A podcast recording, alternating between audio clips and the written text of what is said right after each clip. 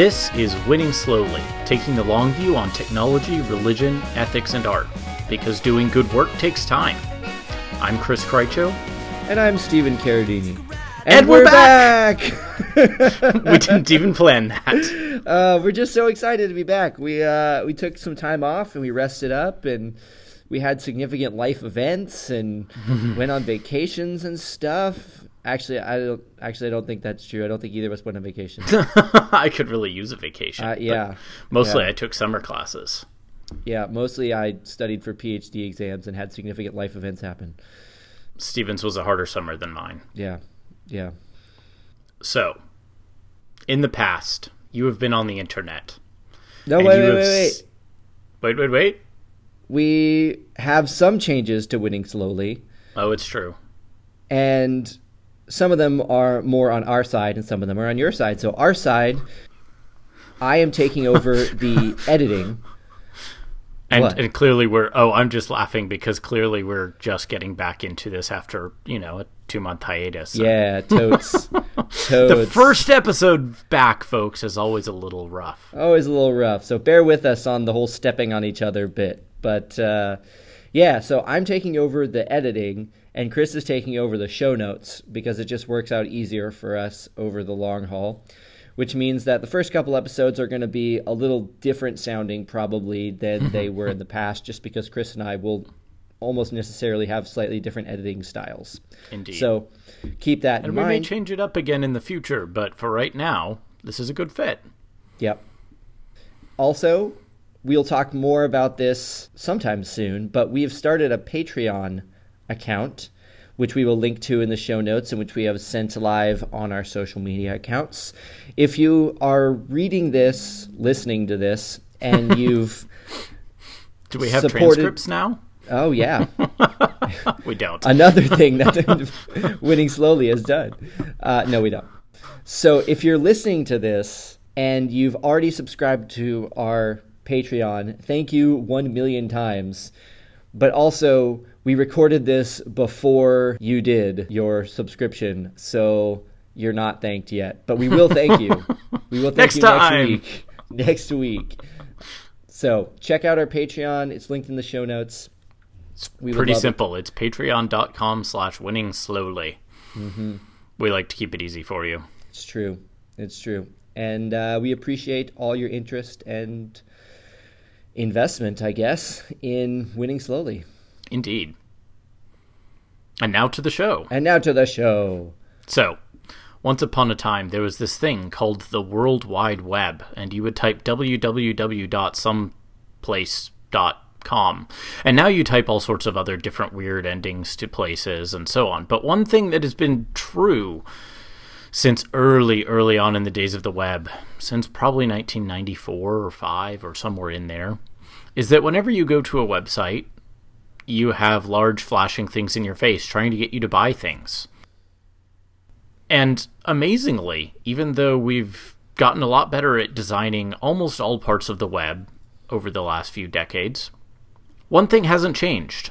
When you load websites, many of them flash large, flashy things in your face saying, Buy this thing! Some of them even play audio and video unprompted saying, Buy this thing! Which is remarkable because everywhere else on the internet, we know that that's a horrible That's idea. a horrible idea. and so the main way that people fund things on the internet is based on a horrible idea that no one does anywhere else, which is remarkable in a variety of ways. A variety of ways that we are going to talk about over not one, but two episodes, because this troubles us in many, many ways.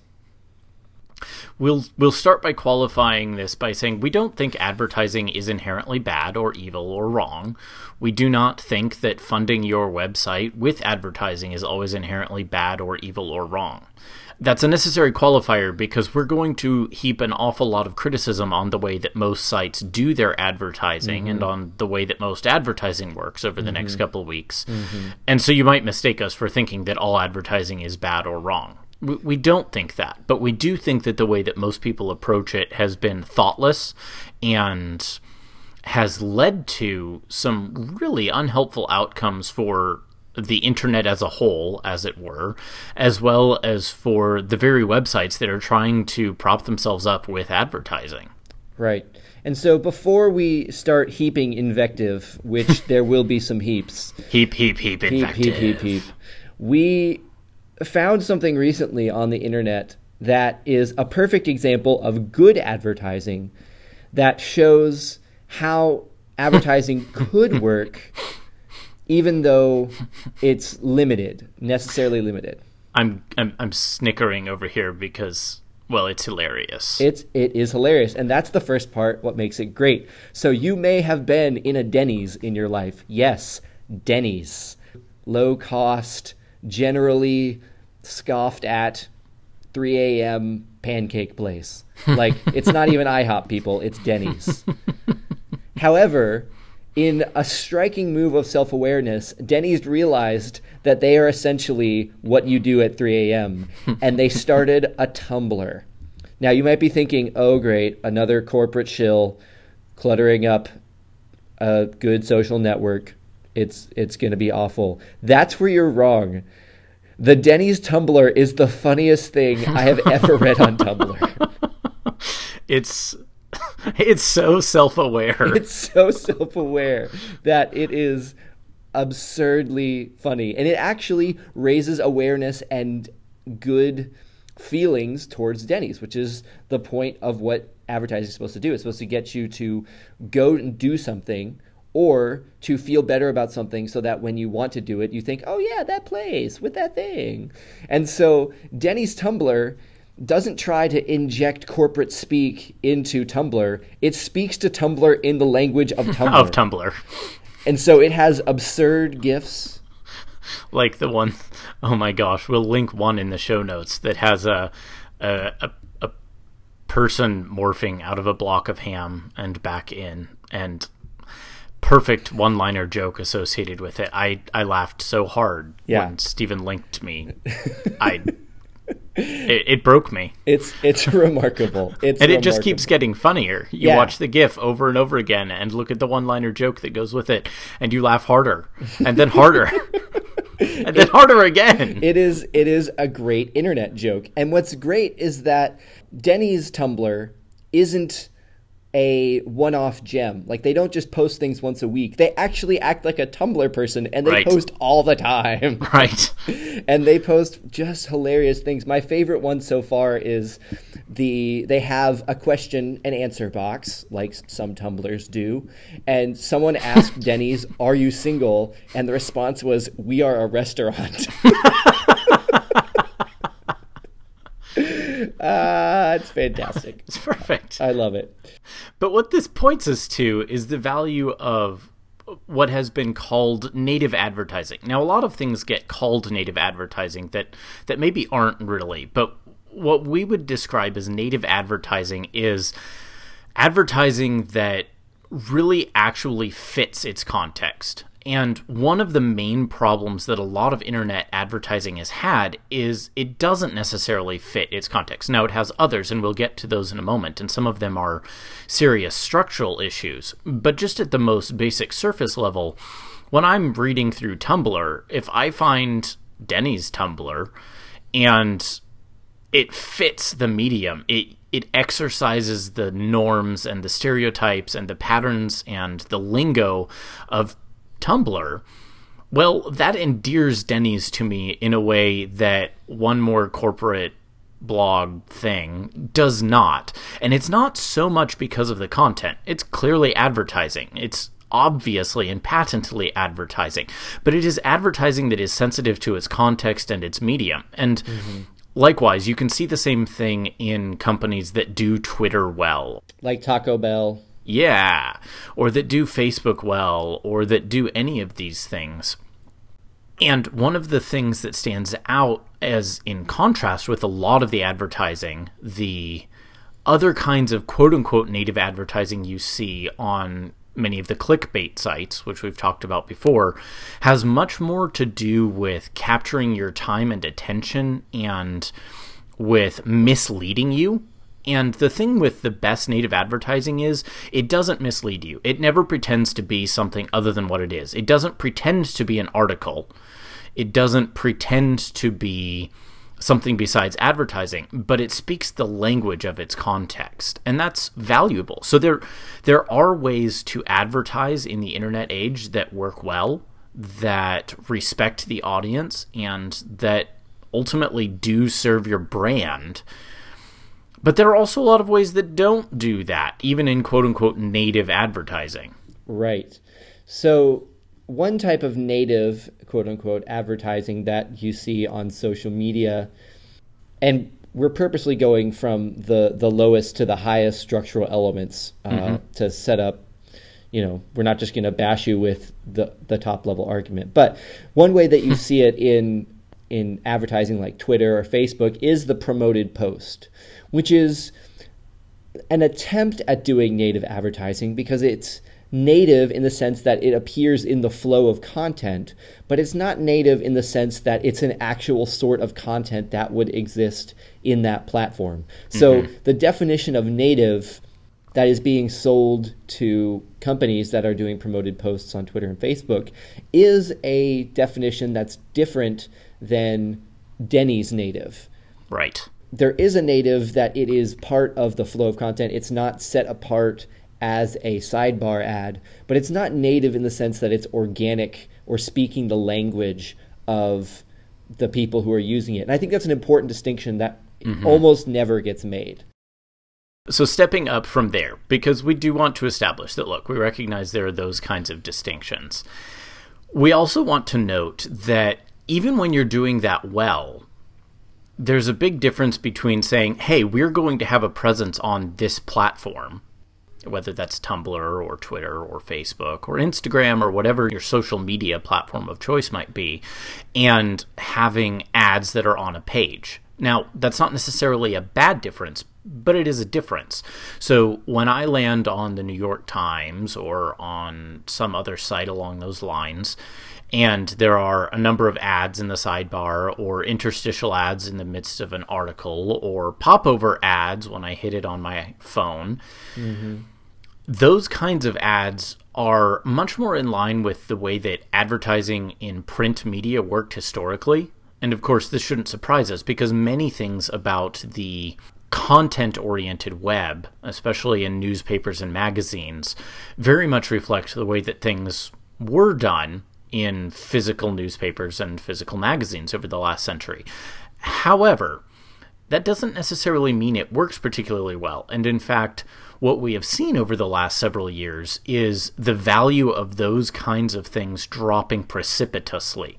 And the reason is that, unlike in a newspaper or a magazine, where you put your ad out there and you assumed you got some level of response from it because you didn't have any way to measure how many people looked at that ad or how many people's response. Uh, I shouldn't say you didn't have any way, but you didn't have a particularly precise way. Right. On the internet, you have an incredibly precise way. You know exactly how many people have clicked that ad, and with all the tracking data that gets associated with it, a topic that we will return to in next week's episode, mm-hmm. you often have an idea a very good idea of what sorts of purchasing behavior people engage in after they have seen your ad. And what people have found is that that kind of advertising is cheap to very nearly worthless in how much its value provides per view. Putting your ads on that kind of page just doesn't get you a lot of value as an advertiser, as a brand, which means that then, as a producer of content trying to support your content through advertising, it becomes increasingly difficult to do so because your advertisers aren't willing to pay you very much. And if your advertisers aren't willing to pay you very much, then you have to start trying to get your ads more aggressive and you end up in a death spiral all too often. Yeah. And so you might think, wow, well, that's a kind of a, a jerk move on newspapers' parts. And it totally was because there was no way to quantify who was reading it other than circulation numbers and there were always tricks to make your circulation numbers slightly bigger to humongously bigger than they were. And it was important that those numbers be big so that people would be like, oh man, even if not everybody reads this, then maybe some people will read it and they have big circulation numbers. So newspapers floated themselves a long time on the very explicit fact that they were unquantifiably awesome. They were awesome in a way that no one could define numerically. And this was incredibly important because it was able to be tied to this idea of a social good. So the newspaper is a social good. People are going to read it because it's good for them, even if it's not fun. And so you can put your ads in there and people are going to see them because people are going to scan over the articles and they'll just come across them because they're part of the reading experience. Well, now with the internet, almost all of those theoretical foundations have been eroded. People don't scan over advertisements as they read across a page because they don't really read across a page that way that they Right. used to. People now know exactly how much people aren't accessing or clicking on or interacting with those ads. And furthermore, the idea of a newspaper as a social good, while not gone, has been eroded by different concepts of how content works, some of mm-hmm. which we've talked about before, and some of which we're about to talk about in that a, a looping sort of system ads have started to affect the way that we think about content. Right. Because you see ads in these ways that often do end up being deceptive in the inline quote unquote native, but really just trying to make you think something is content when it's actually an ad. And in that the ads have been so intrusive that people have tended to start blocking them and so on. People are apt to find alternate sources of news. People are apt to go to Twitter rather than just to a newspaper for other structural reasons, but also for this one, that they can just skim down through and get a decent idea of headlines and maybe click through to blogs that they like, etc., without getting inundated with horrible, horrible ads. And for all that the blogosphere may have peaked in its influence, or at least the influence of individual bloggers on their own, Right. We also see that there's been a massive shift at an infrastructure level in terms of how people get their news, in terms of how news is sourced, even by someone like the New York Times or CNN. Oftentimes, the first people reporting things are people who live in a given area who are tweeting about it or posting on Facebook about it or blogging about it or mm-hmm. Instagramming about it or vining about it or mm-hmm. any number of approaches that have substantially eroded the value proposition of the standalone newspaper with its dedicated reporters and that well, have it eroded it in the public perception. I don't think Right. it actually eroded it in terms of fact checking and Oh, I agree. quantifying and contextualizing. So I would I would qualify that it is eroded in the public view, but right. not necessarily in its actual value proposition. It has, in the sense of talking about business models, it has eroded the perceived value from the customer's perspective, even Yes. though it remains that public good to society. Right.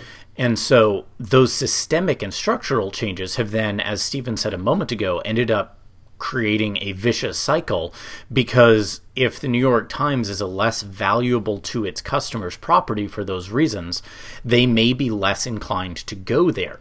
But then the New York Times has based its online revenue, or had, it has introduced a pay model in the last few years that is helping them with this to some extent. When they had an only advertising driven model, and as most other sites do have only advertising driven models, well, if people are finding less value in your publication versus other publications and you're dependent on their seeing and possibly clicking on ads on your site, you're in trouble if they start going to other sites. And this leads you to, if you are desperate and foolish, add the kind of ads to your site that actually drive customers further away. They start being auto playing audio that you can't find or turn off Right. because that gets you a higher value from the advertiser selling it for the simple reason that advertisers do know that however annoying those are, they do get more customer interaction. it might be negative customer interaction, but in some ways, advertising still works on the any attention is good attention sort of model, mm-hmm. which we don't think is good, but it still exists. so, this cycle of more ads pushing people to various different places to get their news where they can avoid ads leads to a bifurcation of how content producers think about ads. One is the instant turn to the race to the bottom, which would be mm-hmm. BuzzFeed and its ilk, where the content is largely interchangeable instead they're really just selling the idea that people will go and click on lists of kittens or of various who are you in this pop culture canon quizzes, et cetera, et cetera. And to their credit, BuzzFeed does have journalists who mm-hmm. are invested in doing good work, but BuzzFeed as a concept is still intertwined with this idea that you get the clicks, you get the views, you get the ads, you get the eyeballs. And that's one one way that people have dealt with this idea that that content is not a sort of aggregate thing that keeps people at a place. The quality of the content is mm-hmm. not driving loyalty the way that we would like to imagine that it did with newspapers, although we know that newspapers often had a, a monopoly on that sort of thing. So maybe there was never loyalty to content quality in the first place. We can we can't say. We can say that with magazines, but we can't say it with newspapers. Right. So that's one way that people have dealt with this is to say, okay, well, content is essentially uh, a churn. Let's just see how much we can crank out and see how many ads we can get. And to BuzzFeed's credit, like I said, they are supporting their strong news with these other articles, which are essentially just ads. Even the whole article can just be seen as an ad. it's true.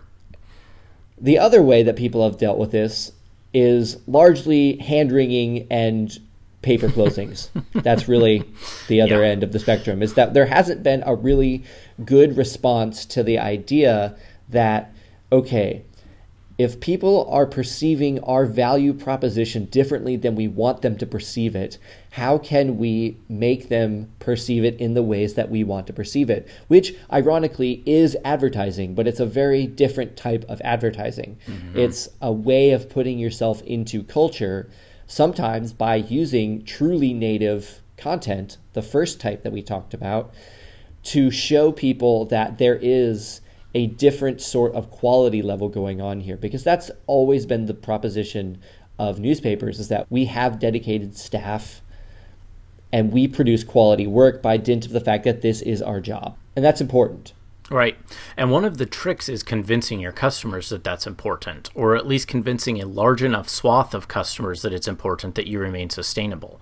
One of the analogies that is interesting to look at is the standalone blogger who has a subscription model, the Ben Thompsons or the John Grubers or the the like. Yeah, Andrew Sullivan lot, until recently. Right. There are a fair number of individual bloggers who've made this work, and some of them even like Andrew Sullivan's site on a team site that was larger than just his own writing. Mm.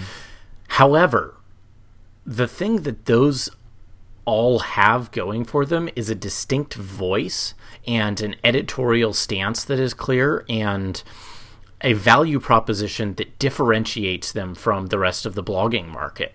In Ben Thompson's case, it's just being really smart and really good at analyzing and predicting and typically not falling prey to the traps of whatever the common narrative is, but actually taking a step back and analyzing things carefully and seeing what the real strengths and weaknesses of different tech companies are.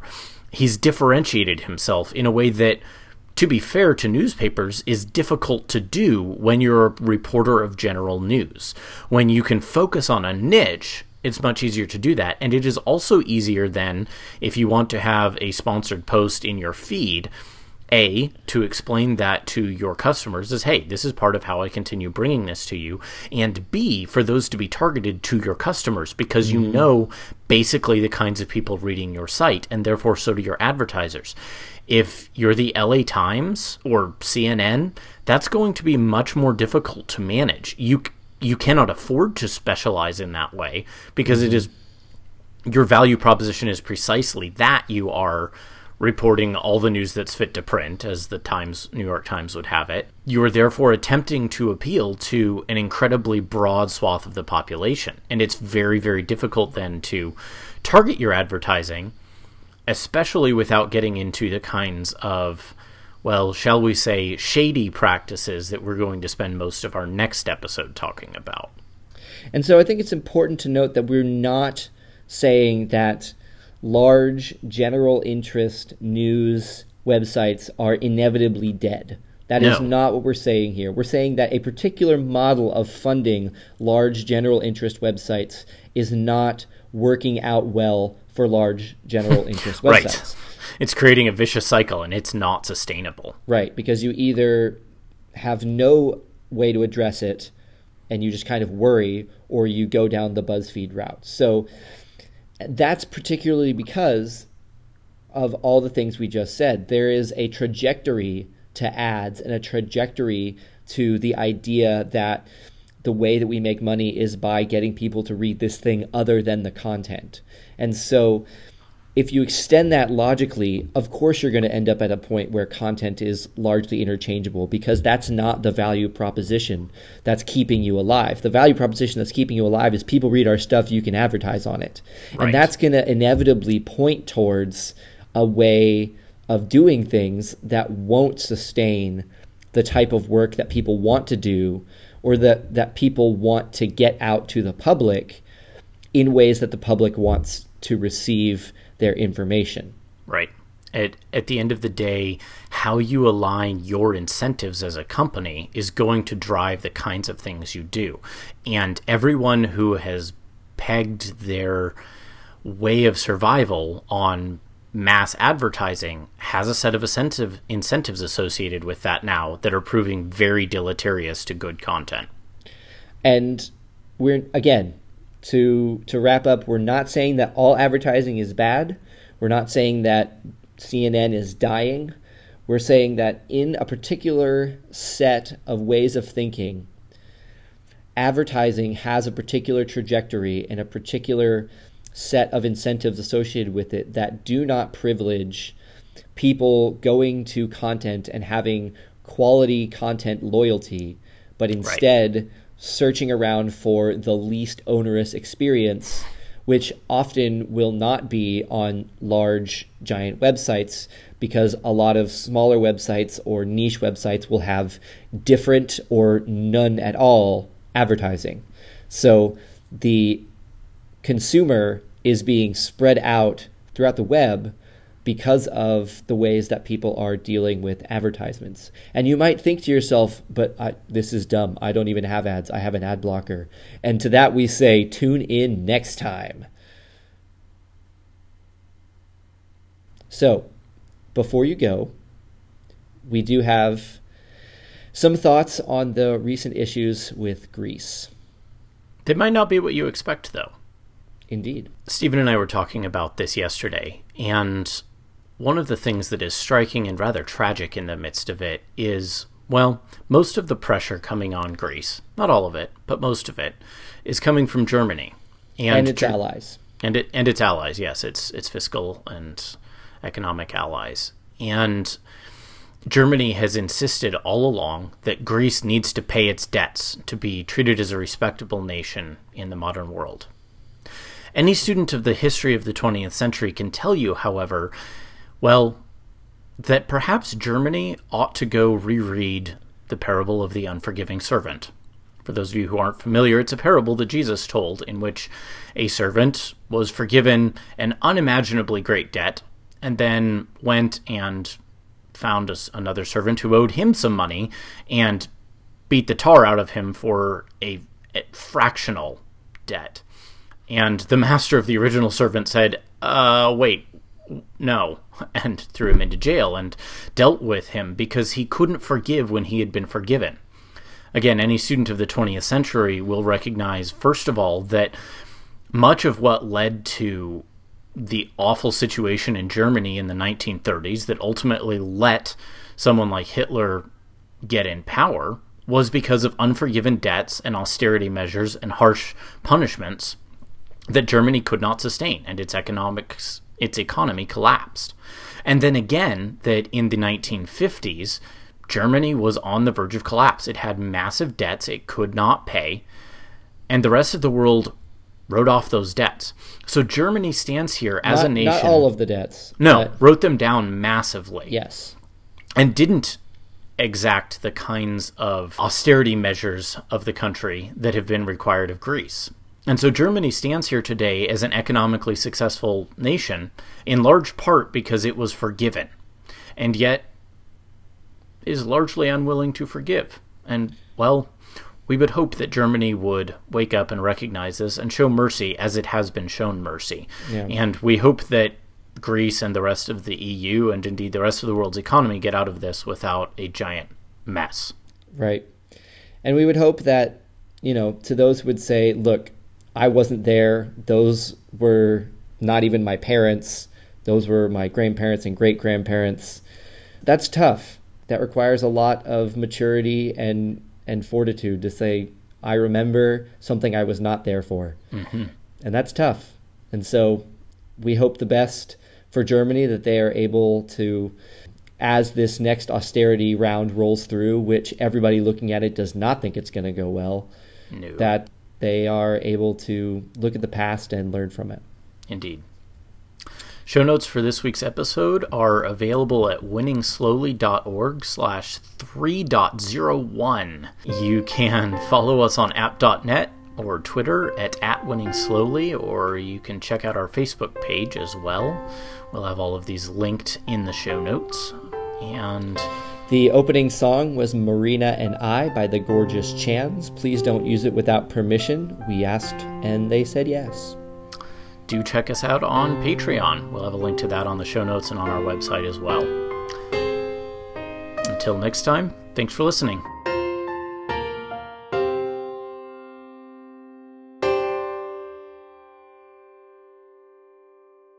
I think that's an important distinction that mm-hmm. almost never gets made. I agree.